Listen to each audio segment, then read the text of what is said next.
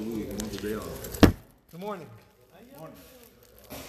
So in the parsha, we discuss the story of Yosef being sold by his brothers.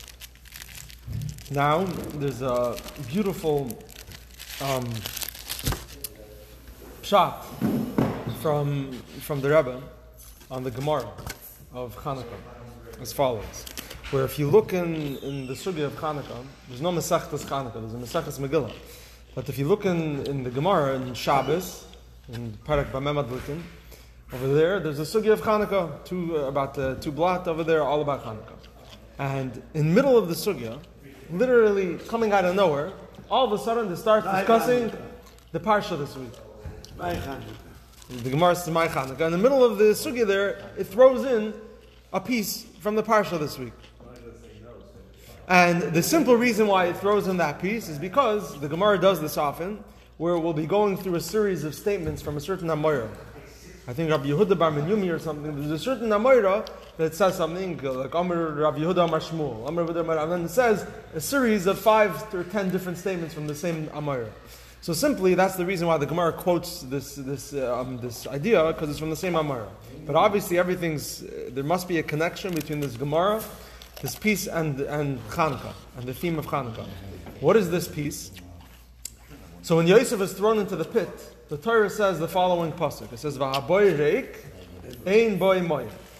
That the pit that he was thrown into was empty, and the and there was no water in it. Okay.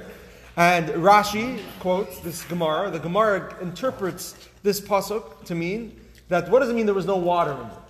Like as if we care that there was water in it or not. Like wh- why is it necessary to mention there's no water in it? He was thrown into a pit, whatever was in the pit. Why say there's no water? So the Gemara says, "Mayimin boy aval nechashim va'akravim yesh boy."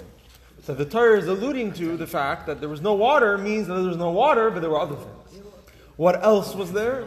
There was snakes and scorpions. Meaning, there were dangerous um, creatures ra- crawling around this pit that Yosef was thrown into. So we have here the Torah telling us that there's no water. Not, not we, what do we care that there's no water? It's telling us how dangerous of a pit it was.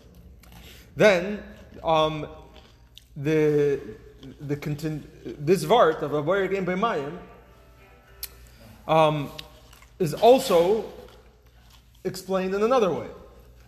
That there was no there was no water there. What is mayim? Water can also refer to Torah.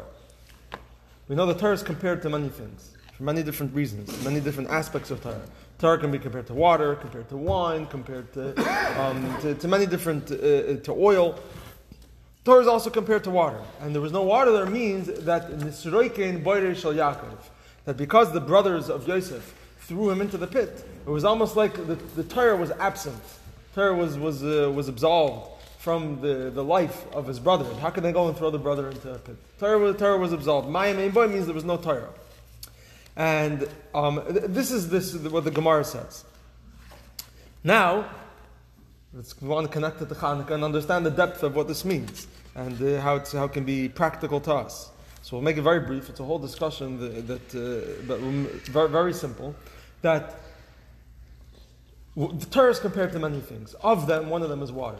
What aspect of Torah is compared to water? So the Medrash says because um, ma I think it's the Medrash or Gemara ma mayim um, yerdim makim makim gavoya makim namuch or manichin makim just like water. The nature of water and the way water flows know, through mountains, it goes waterfalls. It starts in the high place and goes from there and goes to a lower place. And there's many aspects to what that means. But this is why Torah is compared to water. Because Torah is the same. Torah came from the highest of places, close to God. Shashui, uh, Hamelech, the, the, the God's um, treasure, and made its way down here. And this normally alludes to the, so to speak, um, humility of God. God willing to put him, to, to degrade his holiest thing and allow it to come down into such a mundane and materialistic and low world. And even allow for a human brain to understand. We don't realize how much of a chiddush it is for the fact, the, the fact that our human brain can understand God's wisdom. You would think that it's impossible, but God made it possible, and this is the gift of Torah. So it represents God putting himself on the side and allowing for the Torah to be degraded to a low place. And the same is this aspect of Torah being compared to water, humility, um, really is represented in the study of every Jew. Every Jew is studying Torah. Because unfortunately, sometimes Torah can be studied as an academic, as, as a subject.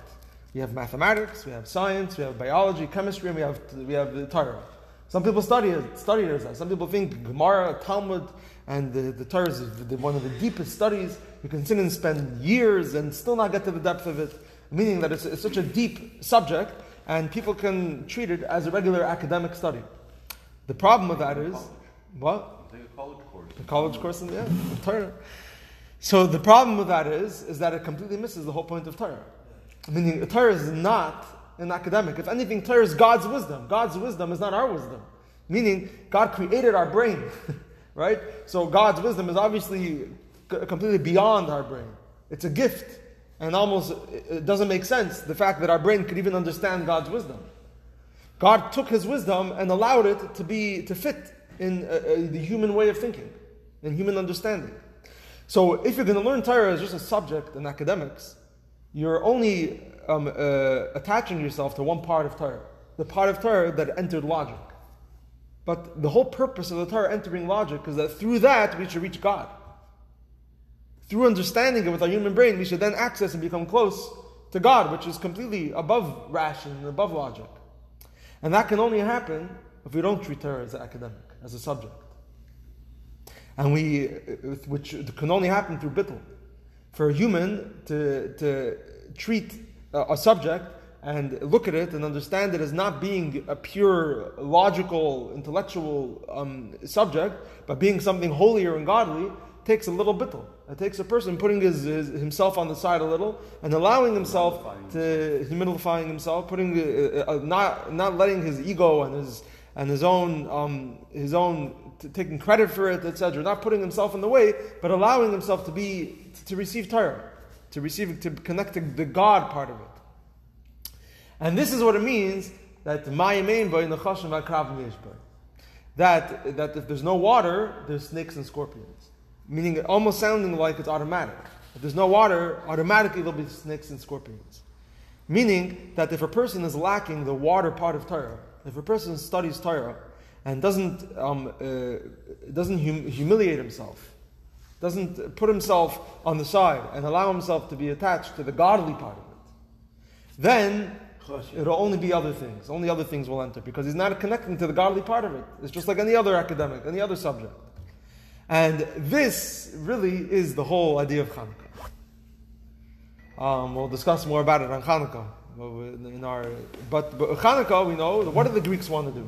In the story, if you look in history, the Greeks really had no issue with the Jewish people studying Torah, the Jewish people, the philosophies of Judaism, so to speak. The Greeks were big philosophers. They really had no issue with it. The issue was the godly aspect of it.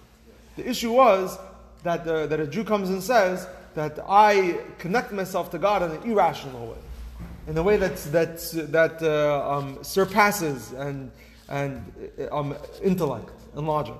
And that they couldn't handle. That they said, it said, we say the line, what the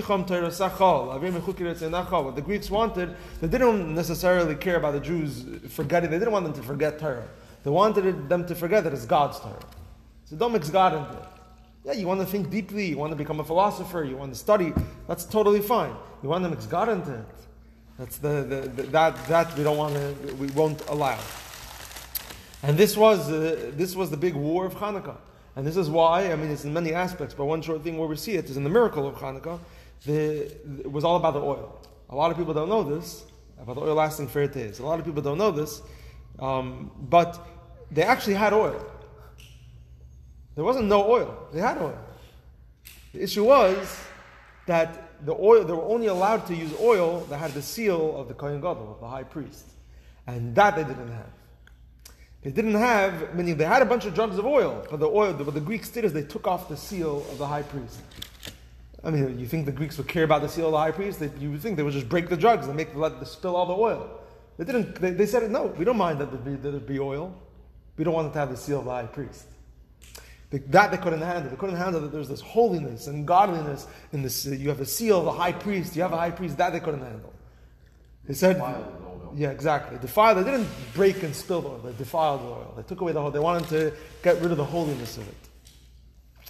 So this is uh, the war of Hanukkah, and it the, reminds us t- today.